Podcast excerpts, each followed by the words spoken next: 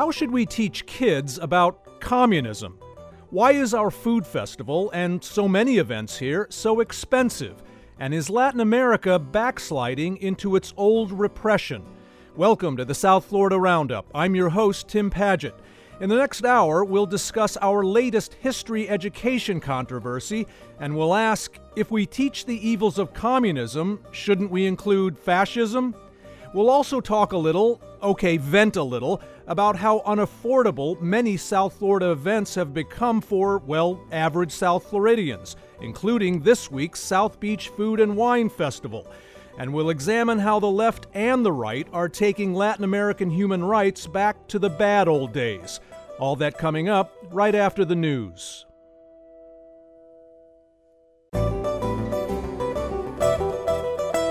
I'm Tim Padgett. Welcome to the South Florida Roundup on WLRN. Bienvenidos, bienveni, benvindo. If there's one subject that touches a raw nerve in South Florida, it's communism. Latinos are the majority population in Miami Dade County and a sizable cohort in Broward, Palm Beach, and Monroe counties as well.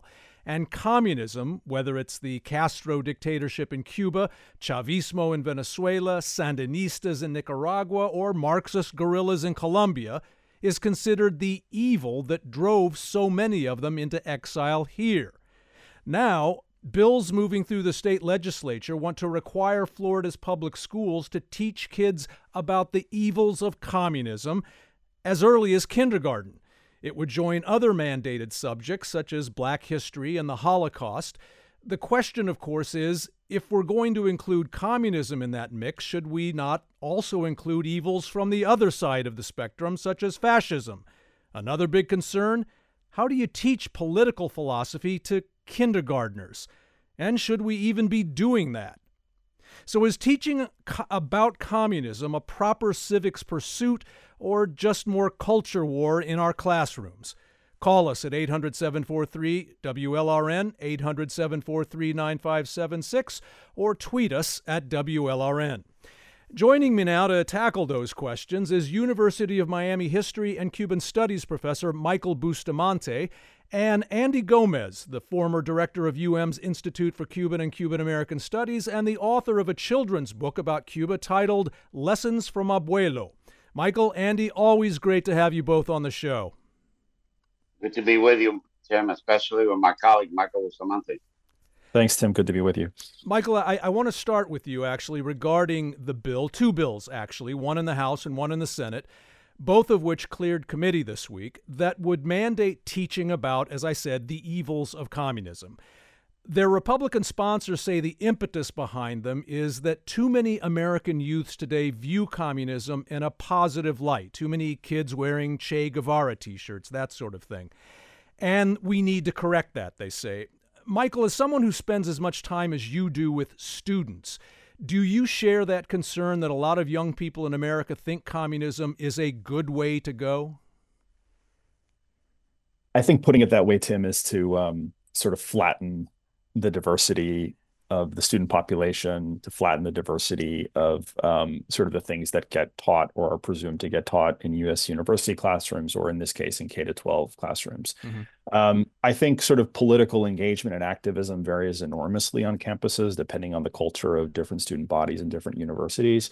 Um, you know, uh, maybe it's a function of having taught at two institutions in South Florida, FIU, and now at UM um, where perhaps larger portions of the student body are sensitized to some of the the, the darker sides of that yeah. of that history.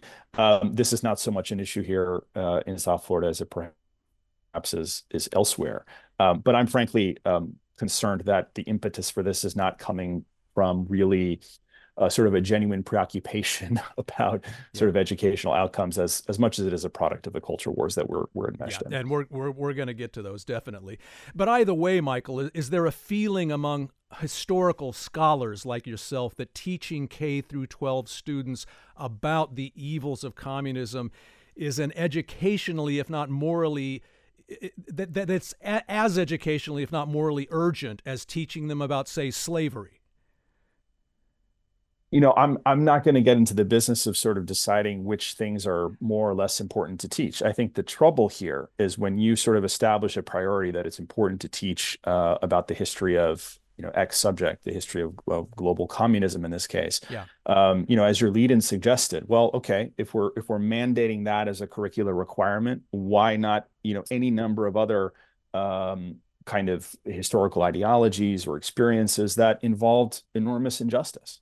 Yeah. Right. And I think I think when it's framed also from the get-go as the evils of communism, that's not to say that there aren't evils in the history of communism in the world, Sure. but it suggests kind of an ideological kind of overloading of the subject matter from the start that again suggests to me that what folks are interested in doing is less sort of teaching critical thinking and having critical dialogue and more sort of imparting um, sort of a one-way direct transmission. Yeah. This is bad, um, period. Um, and you know, as you know, Tim, and as we've talked about, this harkens back to sort of former modules that, of of teaching this kind of thing in Florida and around the country Right. that go back to the Cold War. Yeah, and I do, and as I said, we do want to get into that a little later in the discussion. Um, Andy, you wrote lessons from Abuelo for your four young grandsons, your buddies, as you call them on Facebook. Correct. But you mentioned to me that one of the hardest parts of that exercise was explaining communism to them. You, you said you even consulted child psychologists about the best approach, the best way to approach that part of the Cuban drama. What caveats did you take out of that experience that you would pass along to state legislators and educators and anyone who will be involved in this if these bills pass and get enacted? Well, Tim, you know, uh, in writing the book, uh, was probably one of the toughest things I've done bring it myself down uh, to teach to young kids. Uh, as you said, my four grandsons from kindergarten all the way to fourth grade.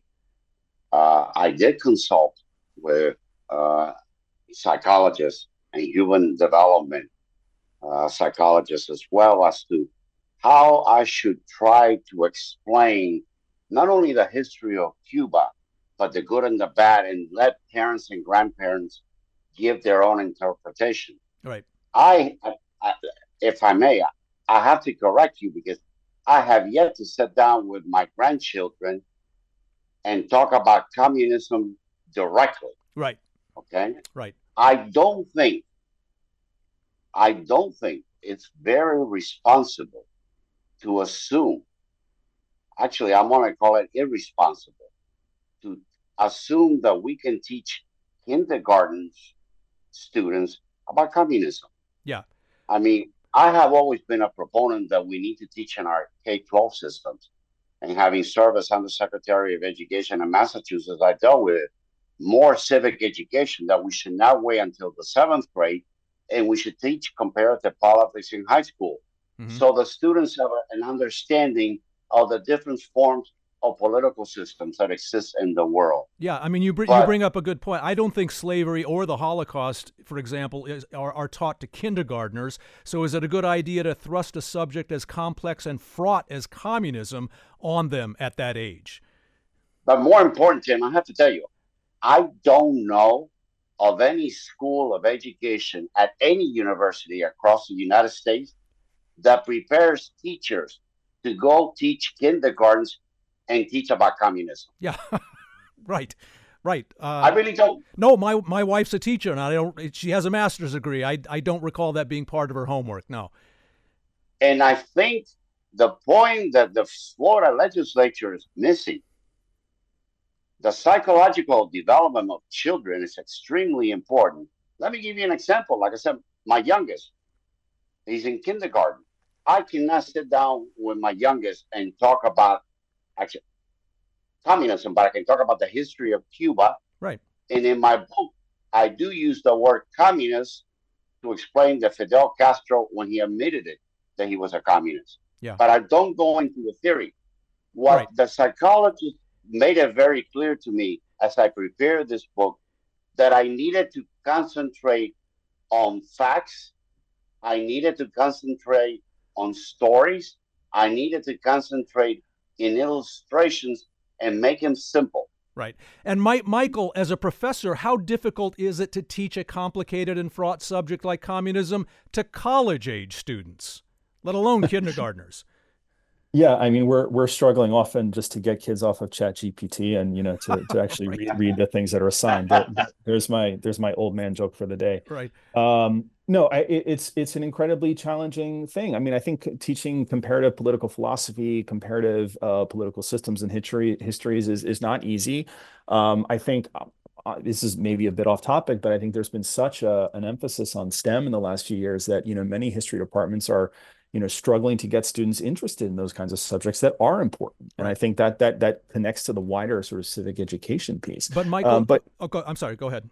No, I was just going to say to Andy's point, you know, I'm also a parent of a of a four year old, and and uh, um, you know, I I have talked to my son at length about Cuba as the place where his grandparents were born and and his uh, his grandfather was born, uh, and that's very important to me. But you know, I, I I have not in my sort of wildest dreams thought of kind of injecting a discussion of sort of political philosophy, and right. and maybe that's not what the planners of this curriculum have in mind. There's this language in this bill about sort of always at a developmentally and educationally appropriate way. Yeah. But what does that mean? I I really well that that was the, that was the next question I wanted to ask you. Let's say hypothetically that you did have to teach the subject of communism to element, elementary school students here, like your child, what would be the most important things you'd want to try to get across to them that you think they'd actually be able to absorb? I don't know, Tim. Um, it's a hard question for me to answer because I'm a I'm a I'm a, I'm a college professor, right? And yeah. so I, I, I honestly don't have the training in sort of child psychology and things like that mm-hmm. to, to think about what would be required at that level. Okay. But I I'll tell you one thing that's that's important to me as a parent, um, when it comes to sort of civic education, history education in general, that I'm certainly going to be watching out for. Um, history is not, you know, history is full of facts, but history is also a science of how we interpret those facts. And it's not even a science; it's a combination of science and Correct. Yeah. And I and I worry when history is taught, whether it's about communism or, or anything else, in a way that this this is the conclusion that you have to draw because a that tends to that tends to push students away and make it not interesting and sort of make people think that history is just something to sort of be memorized in facts and you can sort of throw it out the window mm-hmm. history is about interpretation and we don't get to to students uh, to be able to develop those skills um, with with just sort of you know shoving yeah. down their throats uh, you know mm-hmm. certain kinds of uh, morality lessons this is the South Florida Roundup on WLRN. I'm Tim Padgett. We're talking about the Florida legislature's efforts to require public schools to teach about the evils of communism. I'm talking with the University of Miami's Michael Bustamante and Andy Gomez, author of the children's book on Cuba titled Lessons from Abuelo. Call us at 800 743 WLRN, 800 743 9576, or tweet us at WLRN. Andy, you were just going to weigh in on that, that last point Michael made? Yeah, you see, Tim, for instance, and you see my book, I concentrate on the beginning in introducing words like freedom and what it meant to take freedom away, mm-hmm. liberty. I mean, those are words that you can teach and have children try to interpret them and you talk to them. I'll give you an example. For instance, again, when my four grandchildren uh, one day walked into my office here at home, of all the things that I have in Cuba around me, one of them turned to me and says, "Oh, that the bad guys are the guys with the beer." No, not necessarily. Right.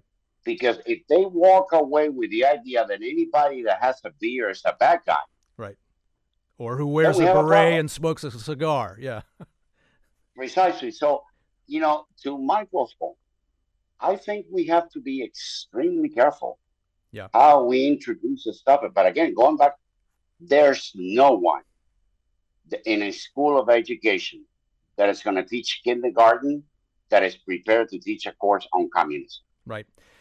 Michael, um, let, let's let's go back to a point you were starting to make earlier about the unavoidable political undercurrents of this. As the bill sponsors have pointed out, decades ago during the Cold War, Florida mandated a high school course called Americanism versus Communism.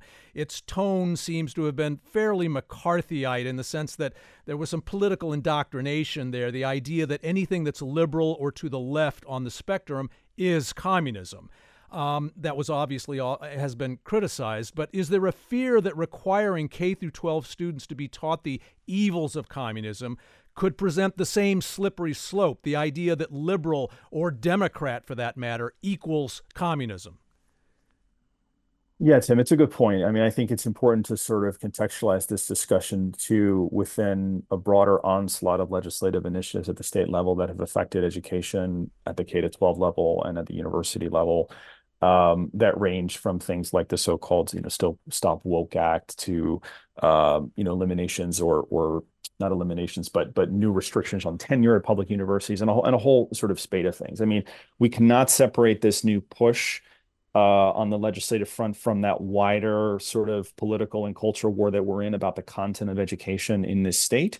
Um, that's not a new conversation to be having in Florida or at the national level. There, the the the, the saga of sort of history wars or wars over um, what's taught in history classrooms is, is is as old as as any of us, um, you know, on this on this radio program. Um, so I think that's I think that's just important to keep in mind. And I and and again, you know, for me, because of that context, this seems so sort of politically and ideologically um, sort of weighted in its origins. That um, you know, think about sort of the way that the term communism has been sort of um, uh, I would argue, weaponized um, in the context of recent electoral campaigns. I mean, it is difficult to sort of separate this kind of initiative from the wider, incredibly divisive political climate that we're in. And so, from an educator's perspective, you know, that certainly raises the alarm bells for me. We have on the line Donald from Hialeah. Uh, Donald, you'd like to weigh in on this subject? Uh, welcome to the South Florida Roundup. Yes, can you hear me? Yes, we can. Thanks. Great. Well, uh, um, I'm enjoying the discussion, but I, um, what concerns me and what I find objectionable is the, the use of the word evil in communism. For example, now I'm not a young man, but in 1966, in 11th grade, we learned about economic systems one of which was communism. And we also learned about capitalism, how to define it. Right. And, and in those terms, communism was everybody contributes to the government, and the government takes care of everybody because everybody because that's how the structure works. The evil part are the people that lead it and call it communism and mm-hmm. not and do not take care of the people. Right. It's not communism itself; it's the people that lead it. Right, and that's a, that's a that's a nuance that you're right that should probably be uh, you know taught if if, if this uh, gets enacted. Andy, in the in the just the minute we have left here, uh, I I wanted to ask you. Is, is this really not so much about communism or fascism? It's, it's, it's really about extremism. I mean, let's say, for the sake of argument, that you were an exile not from Castro's Cuba, but from Pinochet's Chile a right wing military dictatorship. Would you want Florida to mandate teaching the evils of right wing military dictatorships in Latin America or, or anywhere in the world as a result? Absolutely not, unless in kindergarten. You know, very quickly, Tim, last year I was invited to present my book in one of the schools in Hialeah where they've had the largest amount of children, Cuban children, that came across the border. I had not only did I present in Spanish, but I had to be very careful on how I presented to them the concept of democracy. Yeah. Because they really, you know, this you got to feed them very slowly. We should concentrate mm-hmm. in building a, a larger civic society. When you take a look in uh, in the United States, right, the small percentage of people that are voting, this is what we should try to concentrate in right. teaching our children about democracy and the importance of sustaining that democracy mm-hmm. to, through building a strong civic society. No, that's a that's a that's a great point to end on, Andy. Thanks. Andy Gomez is a former director of the University of Miami's Cuban and Cuban American Studies Institute and the author of a children's book about Cuba, Lessons from Abuelo. Michael Bustamante is a professor of history and Cuban studies at the University of Miami. Many thanks as always to you both. Good to talk to you, John. Still to come. Why do even South Florida community events now cost an arm and a leg? This is the South Florida Roundup on WLRN.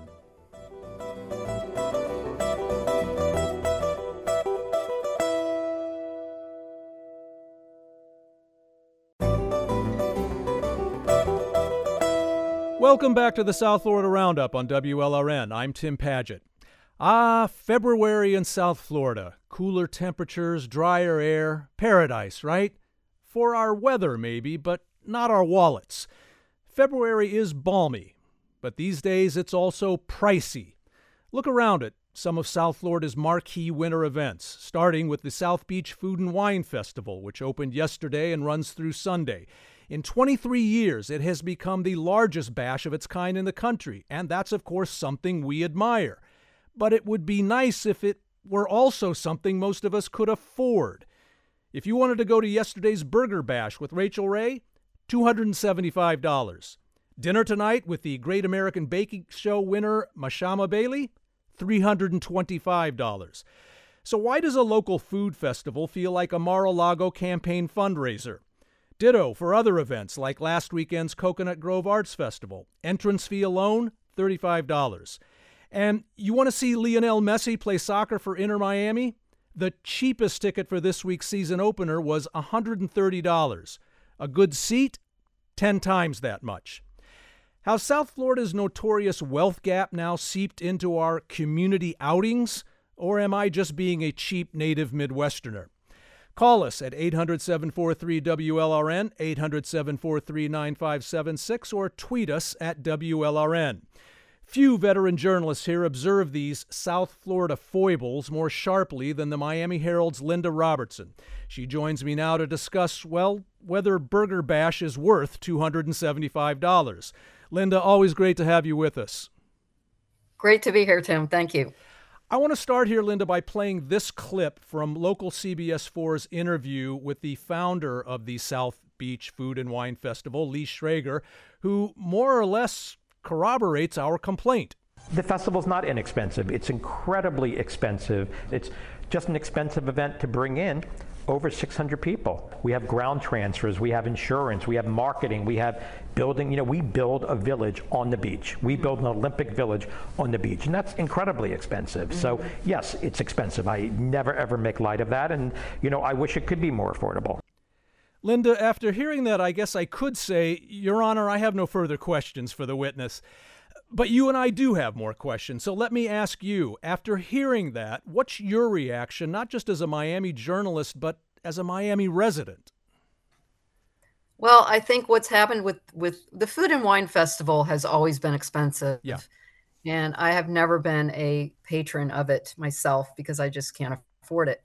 Um, but I think it is illustrative of what's happening, you know, throughout our community um, with prices for everything that we who have lived here, in my case, since 1972, um, we just can't afford to go to these things anymore. We really have to pick and choose. Yeah. And I understand what Lee's saying that this is, you know, just the staging of this thing. Sure. Is, Overhead is and things of that nature. Yeah. Mm-hmm. Yeah. Um, but um, they're also, you know, I mean, they're catering to supply and demand, and they're obviously going to get as much out of it as they can. So yeah. if you're going to go to that event, you really have to um, narrow down perhaps like the grand tasting, which used to be, I think, $75 and now it's $175. Yeah. So um, I guess it depends on how much you like really good food and wine right. and, and um, where you want to eat it. But in the larger picture, Linda, what, what to your mind is the biggest problem with the fact that an event like the Sobe Food and Wine Festival is charging the likes of $300 just to get through the door? Yeah, I think we're, you know, I mean, there's plenty of examples of this inflation um, throughout, uh, you know, every major city. Um, for example, the Coconut Grove Arts Festival, which used to be free, yeah, um, now it costs $35 just to walk through the door. And yeah. you're going there to purchase art. Mm-hmm. Um, same thing with Art Basel. You know, that used to be free. Yeah. And now I think it's 75 to $100 just to go to the main fair. Yeah. And then all the satellite fairs now charge you 25, 50 bucks. Mm-hmm. Um, and then let's and look, and let's look at some other just examples. to go through the door again. Yeah, let's look at some other examples. The Miami Open Tennis Tournament, a decent seat is $375. I mentioned what it costs to see Messi's Inter Miami play here now. Um, and while I realize, you know, as you mentioned, $35 for the Coconut Grove Arts Festival, they may not sound that exorbitant in comparison, but then you also have to consider that a family of four is looking at an almost $150 tab just for the right to stroll around. Um, we can blame an inflation and overhead, as Lee Schrager, uh, you know, did there in that clip. But is there something else at play here that you think we should be mindful of, or is this just just a problem that really has no explanation? Well, um, and as far as the the uh, these sporting events go, and some of the well, all of these events, I went to the tennis tournament two years ago, um, and it was forty dollars for parking in a you know a parking Yeah. lot that was vast, and um, there were you know more than enough parking spaces. Mhm. And I almost turned around and left. I was like forty dollars just to park, you know, uh, in addition to my my ticket.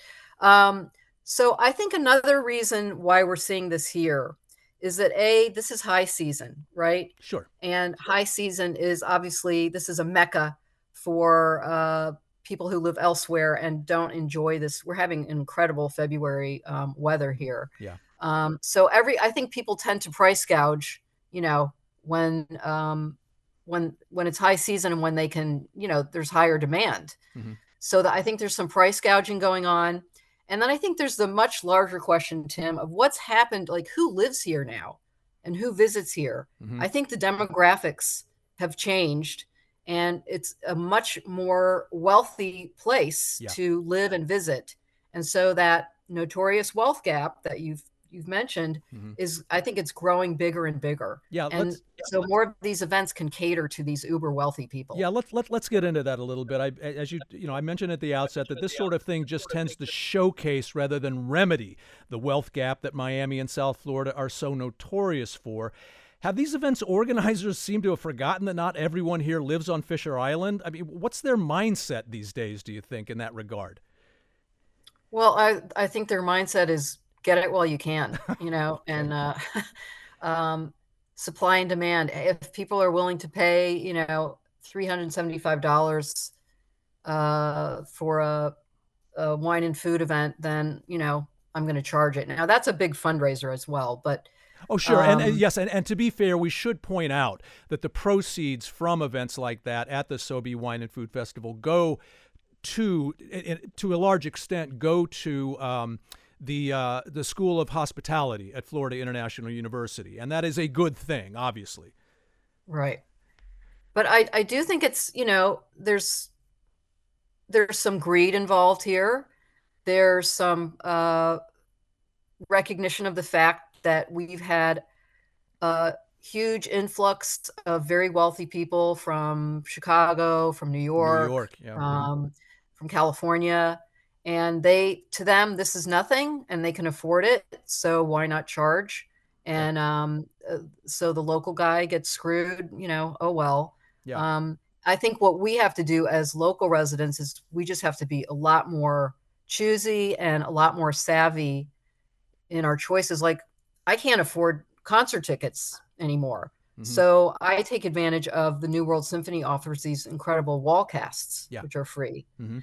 Um, yeah, you have, you uh, have- I can't I can't afford to go out to eat, you know, Right. most places. Right. So um, I'm doing more like, you know, uh, getting together with friends and just having a potluck or something. No, not good. Good point.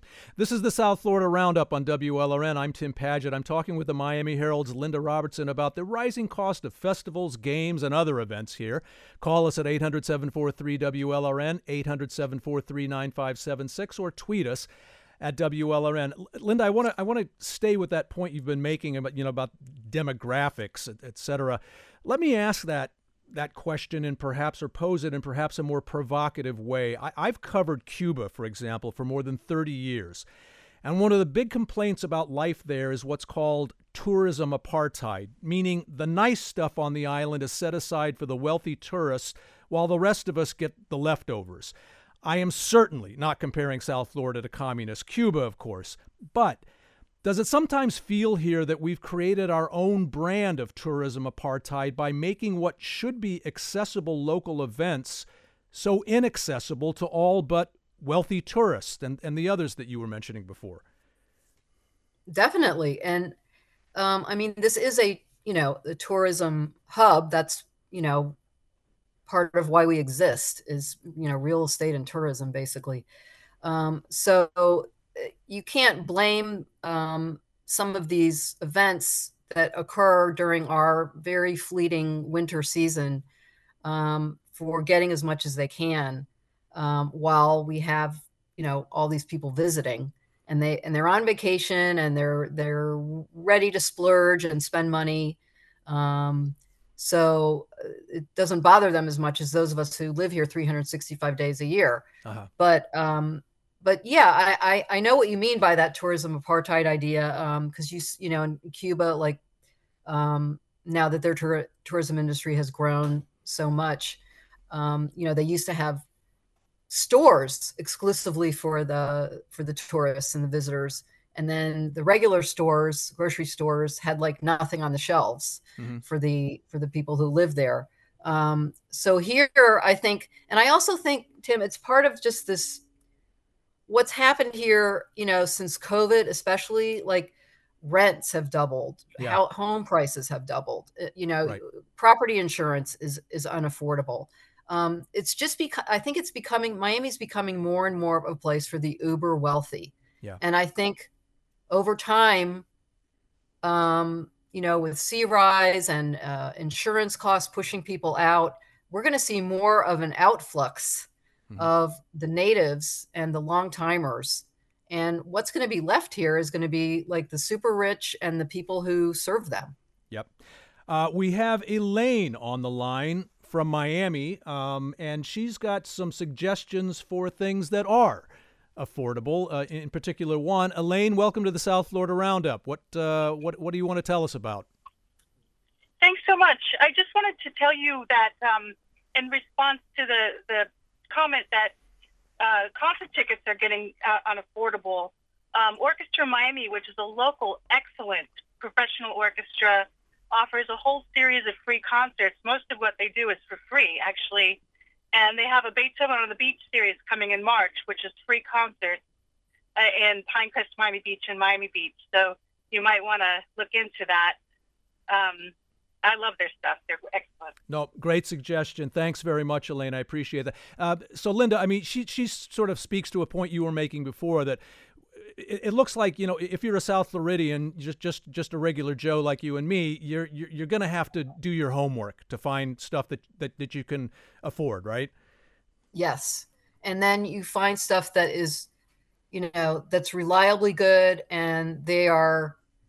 The other thing that I think is difficult about a lot of these events is, let's face it, it's a pain in the neck getting to them and parking at them. So yeah.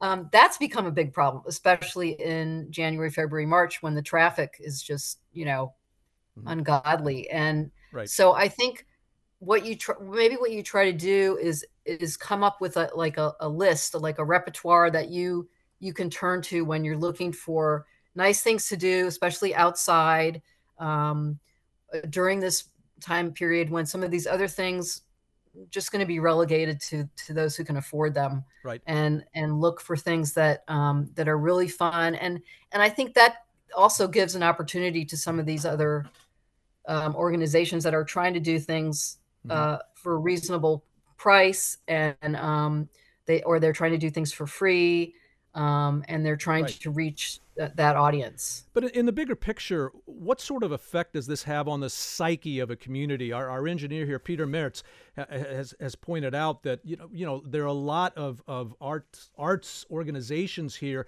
that are worrying about declining audiences but yet their ticket prices don't seem to reflect the fact that they they're trying to lure uh, cohorts like younger audiences in. Um, you know, uh, culturally, socially, how what kind of effect does that have on the psyche of psyche of a of a sort of you know a young community like ours? Um, well, I think there's the one on the one hand, I think the psyche is that, um, and I've heard this from a lot of my my old friends from back in high school days. They're leaving. Yeah. Um, they just, you know, they they're leaving to other parts of Florida or other states um, because they just can't afford it here anymore. They don't feel like they belong here anymore, and some of their favorite places and things to do um, are just out of reach. Yeah. So I think that is a negative effect on our psyche like where did my hometown go you know yeah. and what is there left here for me mm-hmm. and also i think for the younger people and for also like these younger younger artists um, it's going to be a struggle for them to to get the platforms that they need um, and to make the living that they need to you know to keep going right so um, that's why i think things like you know the new world symphony yeah. you know they they're trying to um, They're trying to nurture young talent and also they're trying to open up their offerings to a wider audience. They're doing all kinds of different things now and less expensive. They have $10 tickets for some of their Yeah. um, concerts. They have the free wall cast. So I think it. that's an example of an organization that's that's really trying to keep the arts alive and Yeah. make it affordable and help these Well- young people grow a career here. Well, let's hope examples like that can help us correct course here. Linda Robertson writes for the Miami Herald. Linda, always a pleasure. Thanks. Thank you. Still to come, are human rights in Latin America sliding back to the bad old days? This is the South Florida Roundup on WLRN.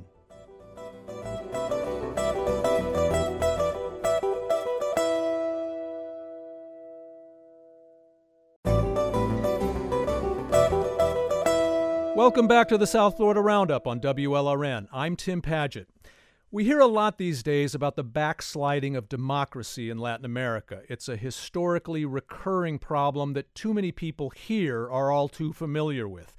With it comes the backsliding of human rights in the region. Lately, that scourge has been alarming, especially in Venezuela on the left and on the right, Guatemala. In Venezuela, President Nicolas Maduro's dictatorial socialist regime is on a repression spree these days, jailing political opponents and dissidents, most notably eminent human rights activist Rocio San Miguel, whose arrest has caused international outcry. In Guatemala, respected newspaper publisher and investigative journalist Jose Ruben Zamora has been sitting in jail for 18 months on charges so questionable that a judge overturned his conviction last fall and ordered a new trial, which began this week. Joining me now here in the uh, is Zamora's son, Jose Carlos Zamora. Along with us here in the studio is Maria Alejandra Marquez. She heads the nonprofit Venezuela Asset Recovery Initiative, or INRAV, which watchdogs the Venezuelan regime's corruption and human rights abuses. Thanks very much to both of you for being here. Hi, team. Thank you for having me. Hi, team. Thank you. Thank you for having us. Are you concerned that human rights are eroding again in Latin America? Call us at 800 743 WLRN, 800 743 9576, or tweet us at WLRN. Jose, I want to start with you and ask you to remind our listeners who your father, Jose Ruben Zamora, is and why he's been such an important figure for Guatemala's democracy. Uh, thank you, Tim. Well, my father is a, is a journalist. Uh, he's the founder of, of three newspapers in Guatemala. Uh, the latest one being uh, called El Periódico. That's Right. the, the newspaper. Mhm. Uh, that newspaper had been running for 27 years. Uh, throughout his career in journalism of over 30 years, he has been like, he basically brought investigative journalism to Guatemala. And he has denounced and published the the largest investigations on governmental corruption and organized crime and abuses of power Right. over the last 30 years. And those included some stories that uh, led to im- uh, the imprisonment of uh, public officials and even Right. a, a president and vice president and, and some cabinet members. Right. And most recently, uh, with the previous administration of Alejandro Giammattei, which just ended in January, Yeah. uh, during his first uh, 144 uh, weeks in, in, in government, El Periódico published 104 stories of corruption within Right. his administration. And so many people feel that in retribution, the administration of Giammattei and that right wing uh, group of ruling elite in Guatemala, often known as El Pacto de los Corruptos or the Pact of the Corrupt, brought charges against your father. As I said, that even judges now in Guatemala feel are very questionable that he was laundering money, etc. Um, uh, but as I said, he's he's now been in jail for um, for for 18 months. Do you feel, uh, as his retrial started this week, do you feel that uh, confident that he'll be acquitted this time of those controversial charges? Well, uh, he's he's innocent. Uh, this was a fabricated case. Uh, he had to go through a process where they violated all of his rights.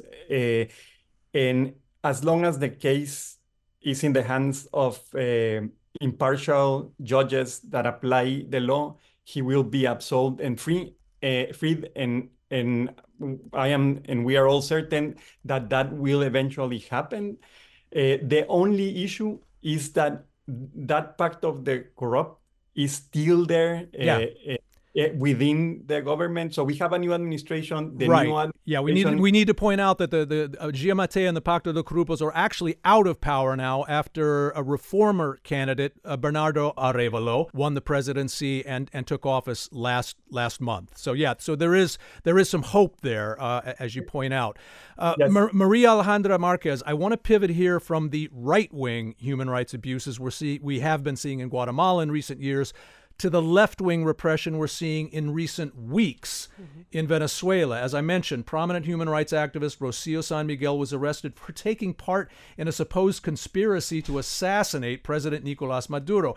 Given her history as a proponent of nonviolent resistance, those charges against her seem far fetched to say the least. What does this say about what's happening with the Maduro regime at this moment? Yeah, I think um, Maduro's government, as, as as any you know uh, dictatorship, they thrive on on uh, um, making people fear.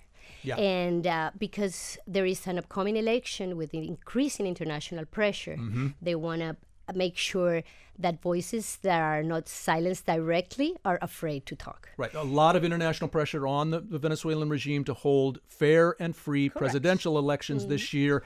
The Maduro regime is obviously resisting mm-hmm. that, and and be, but because of that pressure, there he's the regime is lashing out now, right? Yes, well, they've been actually uh, preparing for this. Uh, they've been trying to pass a new law since last year.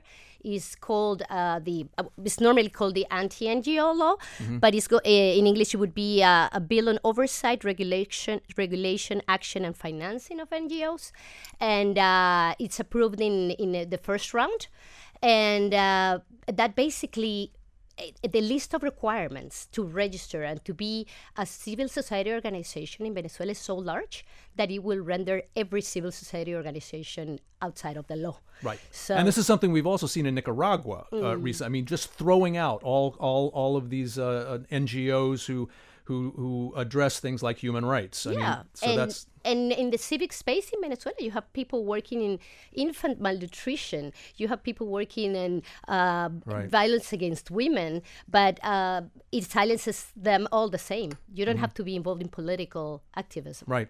Now, and just this week, we saw that another prominent dissident, former Venezuela Army officer Ronald Ojeda, was mm. kidnapped in Chile, where he'd been given political asylum. Mm. And Chilean authorities are now, are, are, excuse me, are not discounting the theory that Venezuelan regime agents were responsible for Ojeda's abduction.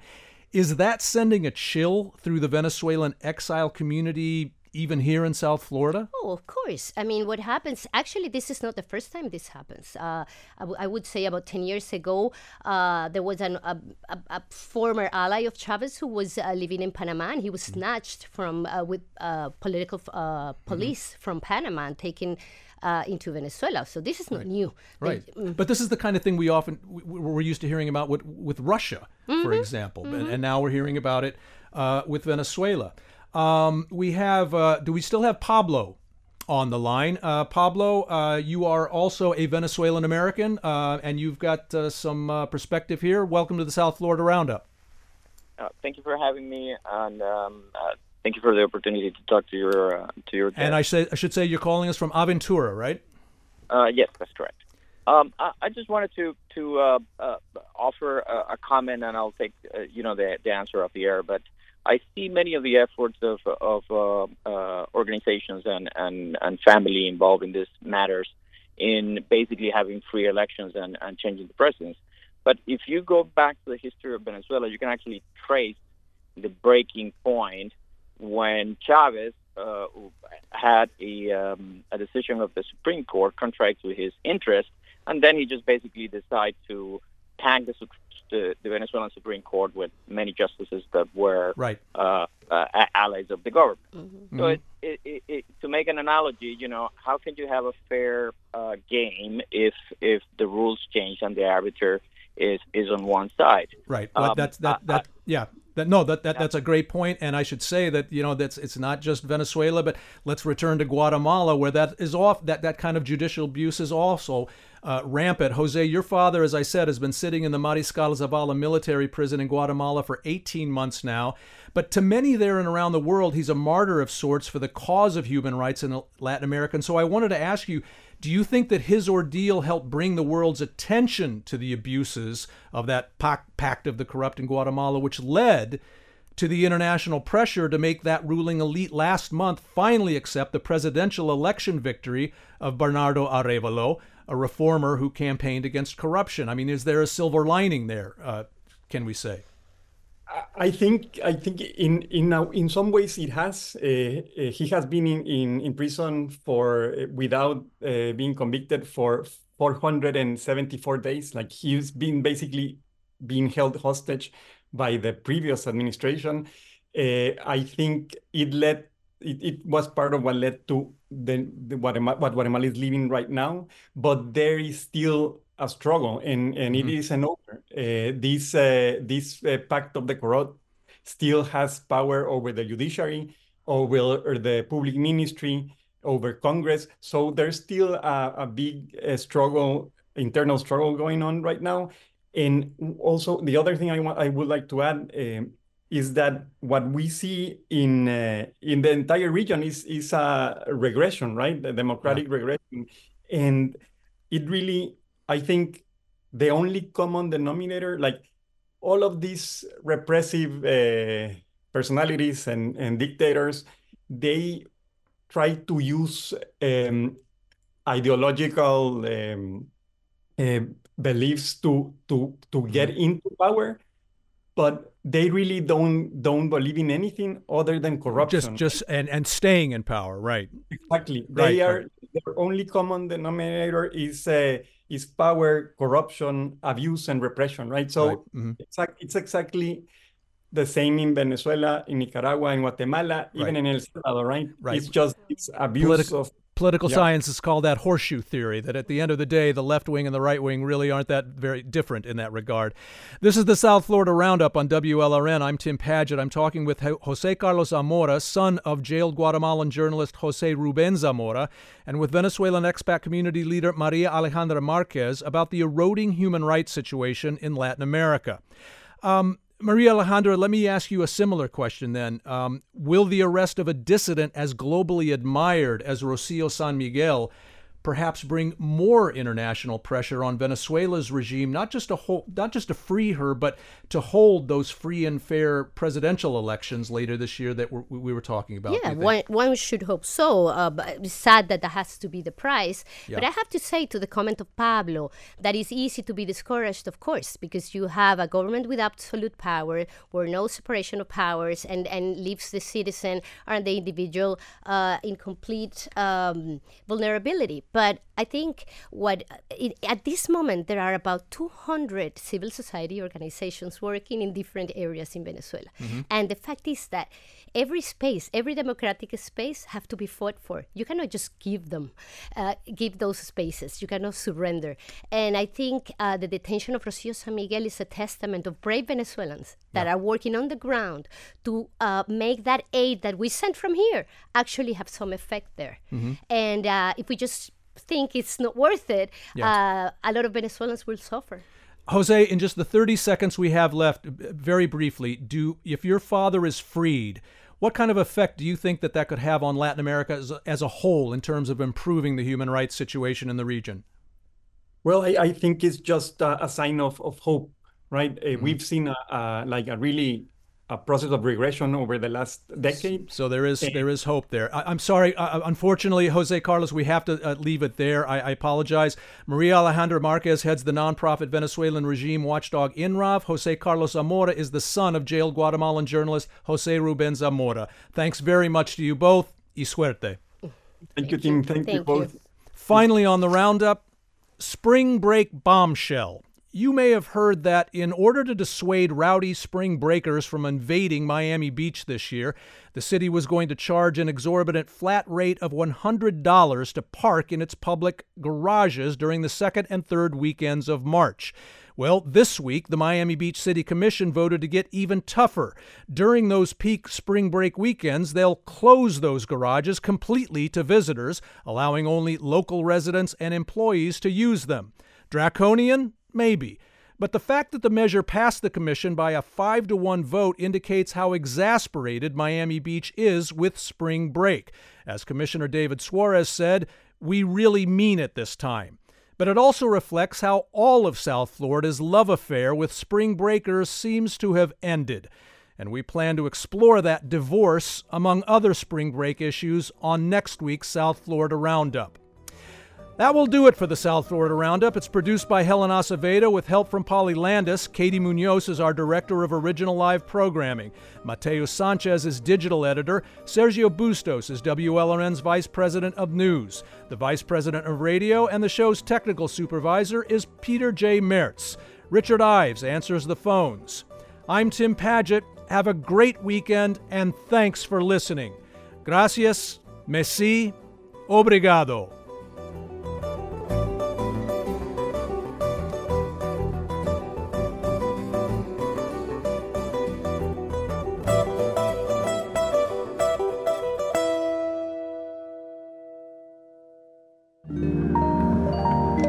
WLRN Public Media.